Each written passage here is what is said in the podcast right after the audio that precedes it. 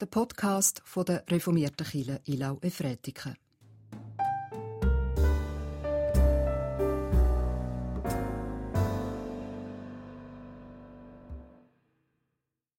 Die Gerechtigkeit erhöht eine Nation, aber die Sünde ist die Schande der Nationen.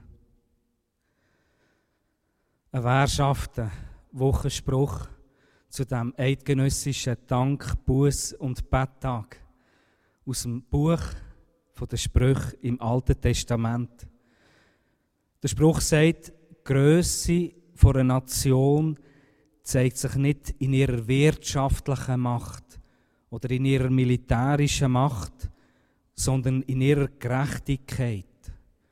Wie wird Recht, wie wird Gerechtigkeit gelebt? Auch für die, die nicht für ihr Recht einstehen können.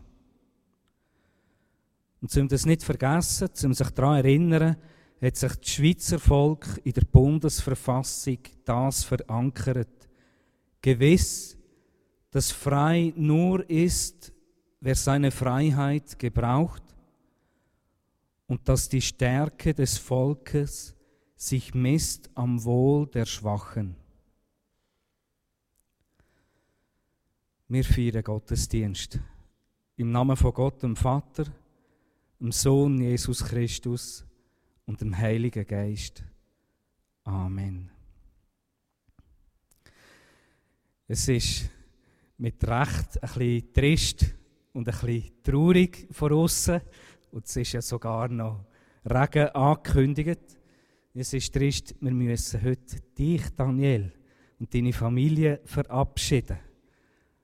Aber ich freue mich auch, du hast zugesagt auf meine Anfrage, dass du heute predigen tust. Ich freue mich auf deine Predigt, die zu hören. Wir wollen miteinander beten mit Wort vom Dank und Wort von der Buß. Treue, ewiger Gott, wir leben aus dir, aus all dem Guten, was du erschaffen hast vor Liebe von unseren Nächsten, die du uns geschenkt hast. Und darum danken wir dir für die Fülle, für die Liebe und für das Leben. Und du weisst auch um Brüche und Risse in unserem Leben, in unserem Land. Du weisst um unsere Finsternis.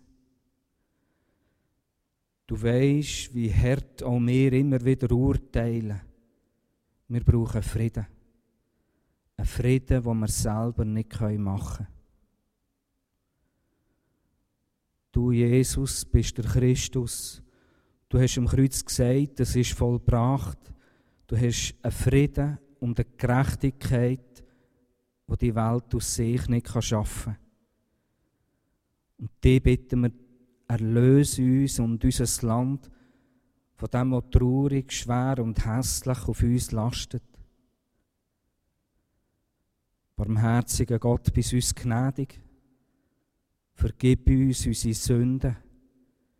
Hilf uns aus dem Drehen um uns selber und führe uns zum ewigen Leben.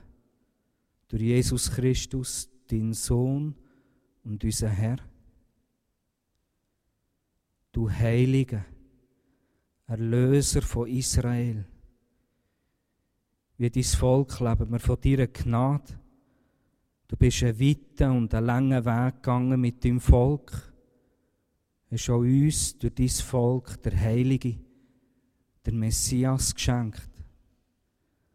Die bitten wir, lass uns aufatmen in deiner Geduld, in deiner Gnade, in deiner Ruhe in deinem Frieden. Mach unseren Sinn auf für dein Wort. Leucht uns mit dem Heiligen Geist in unsere Schatten. Dir zur Ehre, uns zum Heil. Amen. Ich lese uns das Gleichnis vom Weltgericht aus Matthäus 25, die Verse 31 bis 46. Wenn aber der Menschensohn in seiner Herrlichkeit kommt und alle Engel mit ihm, dann wird er sich auf den Thron seiner Herrlichkeit setzen. Und alle Völker werden sich vor ihm versammeln. Und er wird sie voneinander scheiden, wie der Hirt die Schafe von den Böcken scheidet. Und er wird die Schafe zu seiner Rechten stellen, die Böcke aber zur Linken. Dann wird der König denen zu seiner Rechten sagen, Kommet her, ihr Gesegneten meines Vaters, empfangt als Erbe das Reich, das euch bereitet ist von Grundlegung der Welt an. Denn ich war hungrig und ihr habt mir zu essen gegeben. Ich war durstig und ihr habt mir zu trinken gegeben. Ich war fremd und ihr habt mich aufgenommen. Ich war nackt und ihr habt mich bekleidet. Ich war krank und ihr habt euch meiner angenommen. Ich war im Gefängnis und ihr seid zu mir gekommen. Dann werden ihm die Gerechten antworten, Herr, Wann haben wir dich hungrig gesehen und haben dir zu essen gegeben oder durstig und haben dir zu trinken gegeben? Wann haben wir dich als Fremden gesehen und haben dich aufgenommen oder nackt und haben dich bekleidet? Wann haben wir dich krank gesehen oder im Gefängnis und sind zu dir gekommen? Und der König wird ihnen zur Antwort geben, Amen. Ich sage euch, was ihr einem dieser meiner geringsten Brüder getan habt, das habt ihr mir getan. Dann wird er denen zur Linken sagen, Geht weg von mir, ihr Verfluchten, in das ewige Feuer, das bereitet ist für den Teufel und seine Engel. Denn ich war hungrig und ihr habt mir nichts zu essen gegeben. Ich war durstig und ihr habt mir nichts zu trinken gegeben. Ich war fremd und ihr habt mich nicht aufgenommen.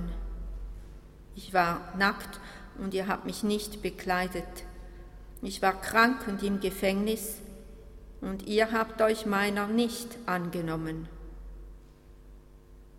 Dann werden auch sie antworten, Herr, Wann haben wir dich hungrig oder durstig gesehen oder fremd oder nackt oder krank oder im Gefängnis und haben nicht für dich gesorgt?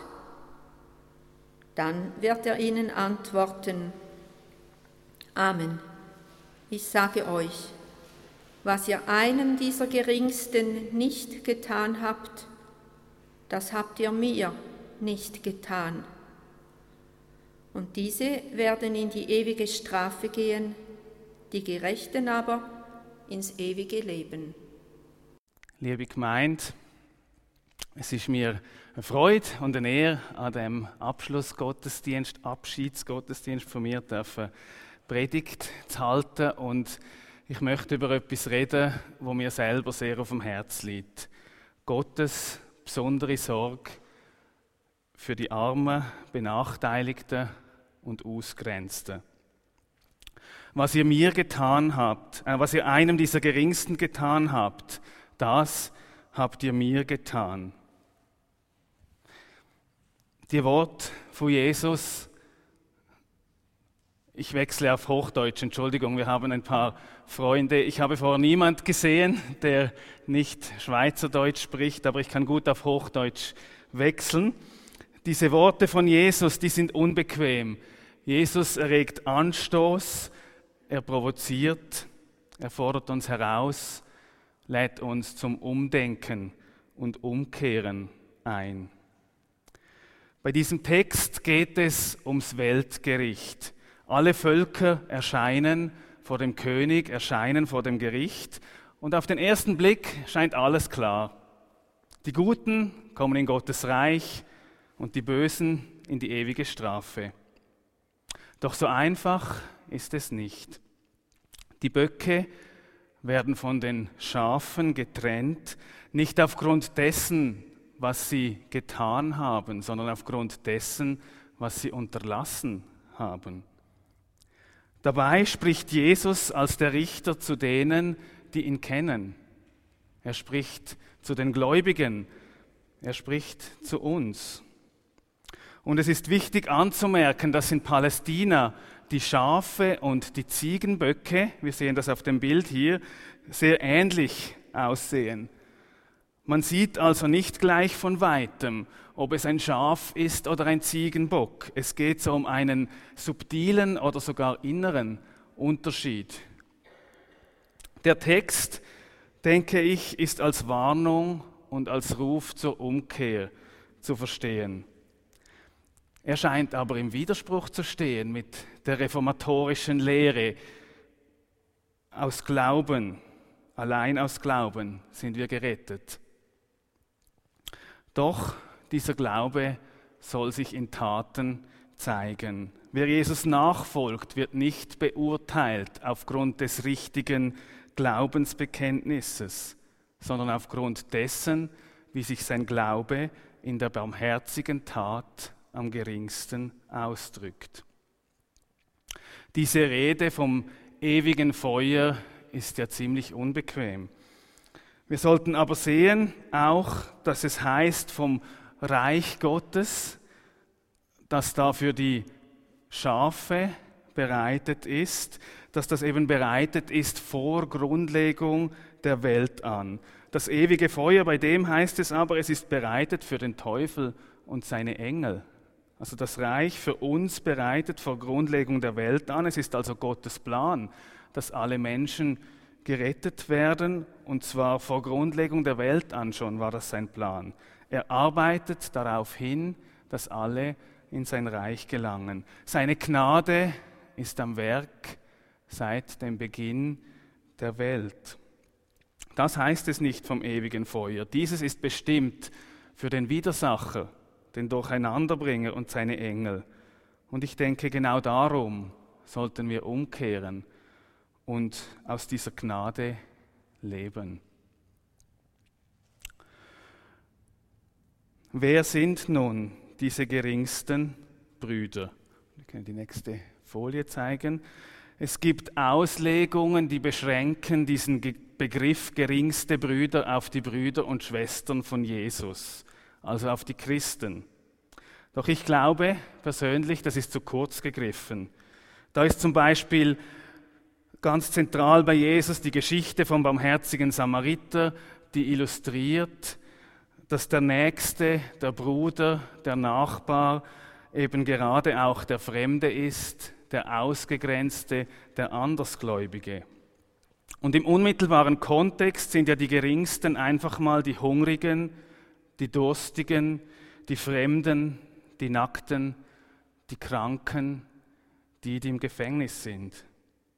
Es sind die ausgegrenzten, benachteiligten, sozial randständigen Menschen, die, welche heute hungrig zu Bett gehen, die, welche keinen Zugang zu sauberem Trinkwasser haben, die einsamen Alten und Kranken unserer Gesellschaft, Flüchtlinge und heimatlose Menschen im Strafvollzug. Wir können nun einwenden, ist Gott denn nicht besorgt um alle Menschen? Sollte es nicht besser heißen, was ihr eurem Nächsten getan habt, das habt ihr mir getan? Ich denke, wir könnten sagen, Gott ist besorgt um alle Menschen, besonders aber um die Geringsten. Er ist besonders besorgt um die, für die sonst niemand sorgt. Die, welche immer benachteiligt werden, die, welche keine faire Chancen im Leben bekommen, denen es dreckig geht, die keinen fairen Anteil an Sorge und Zuwendung erhalten. Die hoffnungslosen Fälle.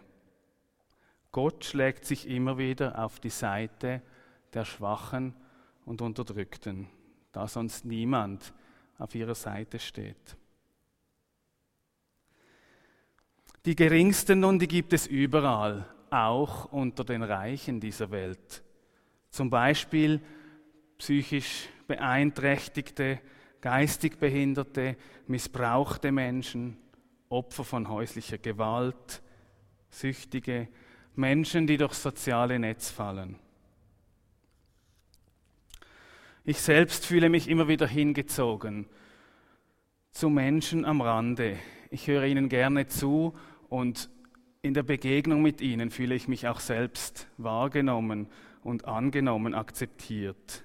Viel davon habe ich gelernt, als ich unter den Armen in Manila gelebt habe. Und wir können das nächste Bild da anschauen. Ich habe da in diesem Haus, wo das pinke Tuch hängt, habe ich gewohnt für etwa ein Jahr, zwei Jahre sogar mit einer philippinischen Familie zusammen und habe, bin dort eingetaucht in die Sprache, in die Kultur, in das Leben der Armen, um eben die Welt aus ihren Augen sehen zu lernen, verstehen zu lernen, was es dann bedeutet. Ich bin gekommen nicht als Experte, der die Probleme löst der Menschen, sondern als Anfänger, als Lernender. Und ich denke, Jesus hat uns das vorgemacht. Er ist auch nicht als König gekommen, sondern als Säugling, als Kind. Er musste das Leben als Mensch lernen und ja, ist sogar in eine arme Familie geboren. Und aus dieser Sichtweise heraus möchte ich auch immer wieder den Geringsten begegnen, eben auf Augenhöhe, als Lernender, als Nachbar oder als Freund. Jesus fordert uns jetzt nicht dazu auf, etwas Großartiges zu tun, ein Hilfswerk zu gründen, ein Projekt zu starten, die Probleme der Welt zu lösen, Leben zu retten, Helden zu sein. Nein, er lädt uns zu Dingen ein, die wir alle tun können. Es geht ums Stillen von Grundbedürfnissen. Es geht um einen Menschen, was ihr einem dieser Geringsten getan habt. Einen Menschen wahrnehmen, ein Glas Wasser geben, eine Mahlzeit bereiten, dem Obdachlosen ein Bett geben, im Gefängnis, im Krankenhaus, im Altersheim einen Besuch machen. Das können wir alle. Wir werden nicht gerichtet aufgrund von Dingen, die schwierig sind, die wir nicht tun können, sondern aufgrund von dem, was wir alle tun können, aber so oft nicht tun. Und ich schließe mich da nicht aus davon.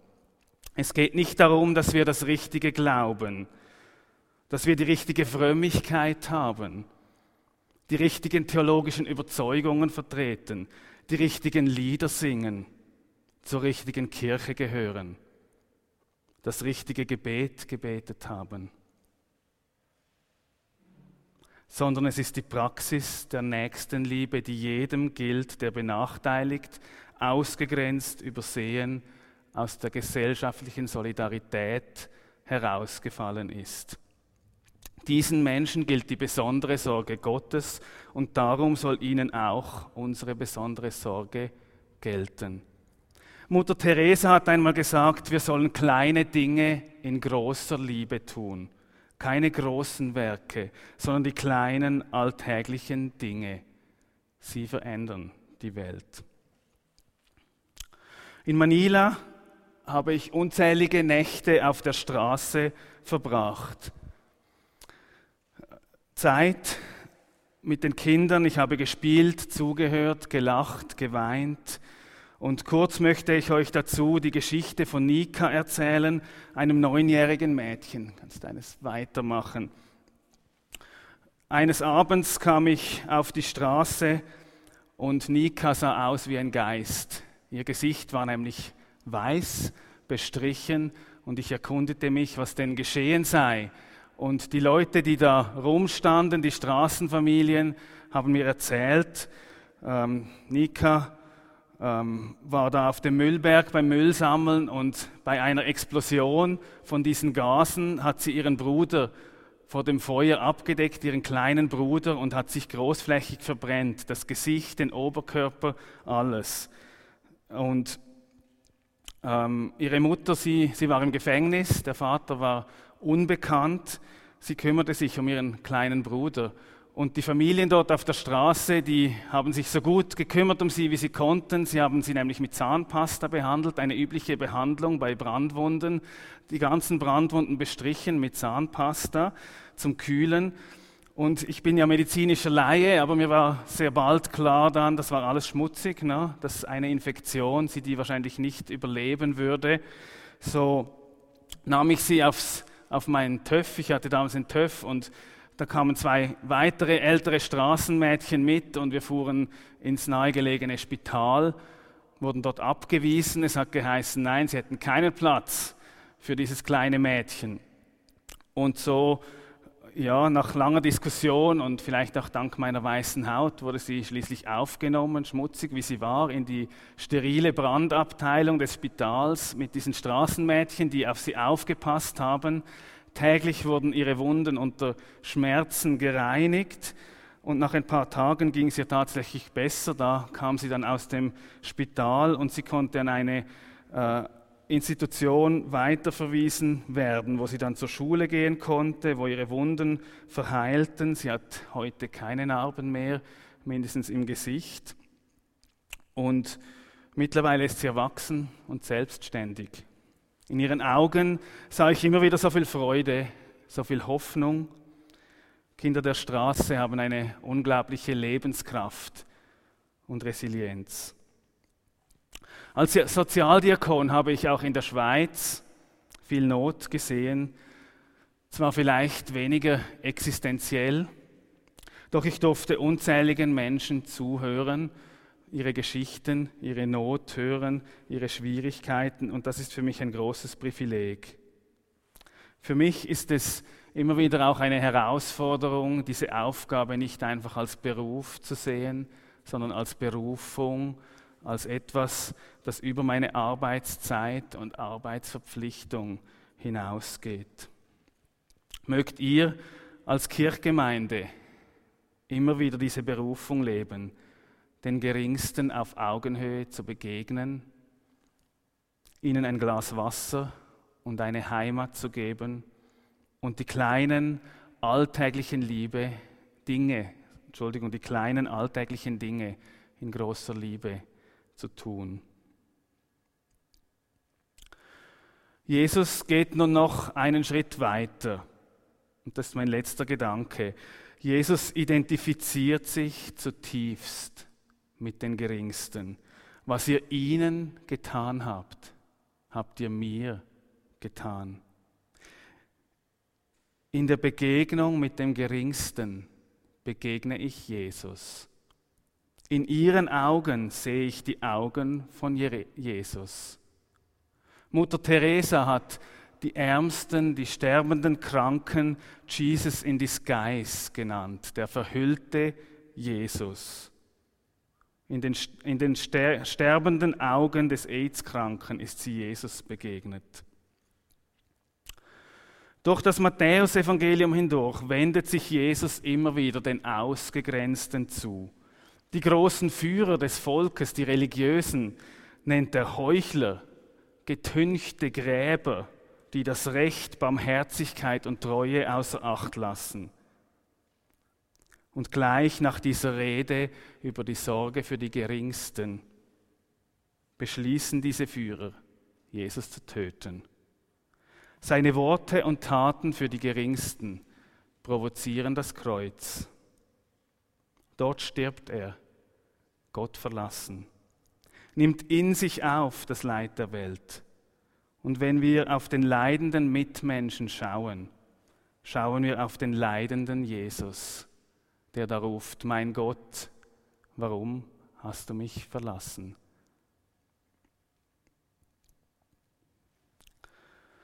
Zum Schluss möchte ich uns drei Fragen stellen. Diese Fragen, das sind etwas, das wir immer wieder üben müssen. Und ich nehme mich da wieder ganz bewusst mit ein. Es kommt nicht so natürlich. Wir brauchen dazu diese Gnade, die von Gott kommt. Genau, die erste Frage, nehme ich den Geringsten wahr? Wo ist der Geringste in ihrem, in deinem Umfeld? Wo kannst du ein Werk, ein kleines Werk in großer Liebe tun? Und zum Zweiten sehe, sehe ich den gleichwürdigen Menschen in diesem Geringsten. Sehe ich den Menschen mit seiner Schönheit, mit seiner Menschlichkeit, mit seiner Würde. Kann ich ihm auf Augenhöhe begegnen? Nicht von oben herab.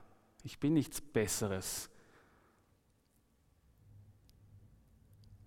Und drittens finde ich das Antlitz Jesu hinter der oft unanschaulichen Fassade oder dem rauen, manchmal verbitterten Auftreten. Sehe ich in seinen Augen die Augen des leidenden Christus, der mit allem Leid dieser Welt vertraut ist. Und ich sehe in diesen drei Fragen eine Steigerung, ein Wachstum, letztlich eine Veränderung unseres Herzens, die passieren muss, dass wir den Geringsten, dass wir im Geringsten Jesus sehen können. Und nun denke an einen dieser geringsten Menschen, dem du in der nächsten Woche bewusst begegnen könntest. Wenn du niemanden kennst, könntest du einen Besuch im Altersheim oder Gefängnis machen dich am Treffpunkt Mittwoch zu einer einsamen und unbekannten Person setzen? Oder herausfinden, wo du mit einer Flüchtlingsfamilie oder einer kranken Person Zeit verbringen könntest? Und dann mach den mutigen Schritt, nimm dir eine oder zwei Stunden Zeit und versuche einem dieser Geringsten zu begegnen ihn oder sie kennenzulernen. Und denke daran, dass du in ihr, in ihm Christus begegnen könntest. Und dann sei bereit für eine Überraschung. Amen. Christus, unser Leben ist auch immer wieder kompliziert. Ah, du bist nicht kompliziert. Deine Wahrheit und Gerechtigkeit ist hell und sie ist klar. Und wir danken dir, dass wir Gäste an deinem Tisch sein durften. Du hast Erde und Himmel miteinander versöhnt. Erfülle uns mit deinem Heiligen Geist und hilf uns, deine Versöhnung hinauszutragen an alle Orte, wo Menschen zusammenleben. Du bist der Ewige, du hast Anfang und Ende in deiner Hand. Amen. Der Herr segne uns und behüte uns. Der Herr lasse sein Angesicht leuchten über uns und sei uns gnädig. Gott, der Herr, hebe sein Angesicht auf uns und gebe uns Frieden. Amen.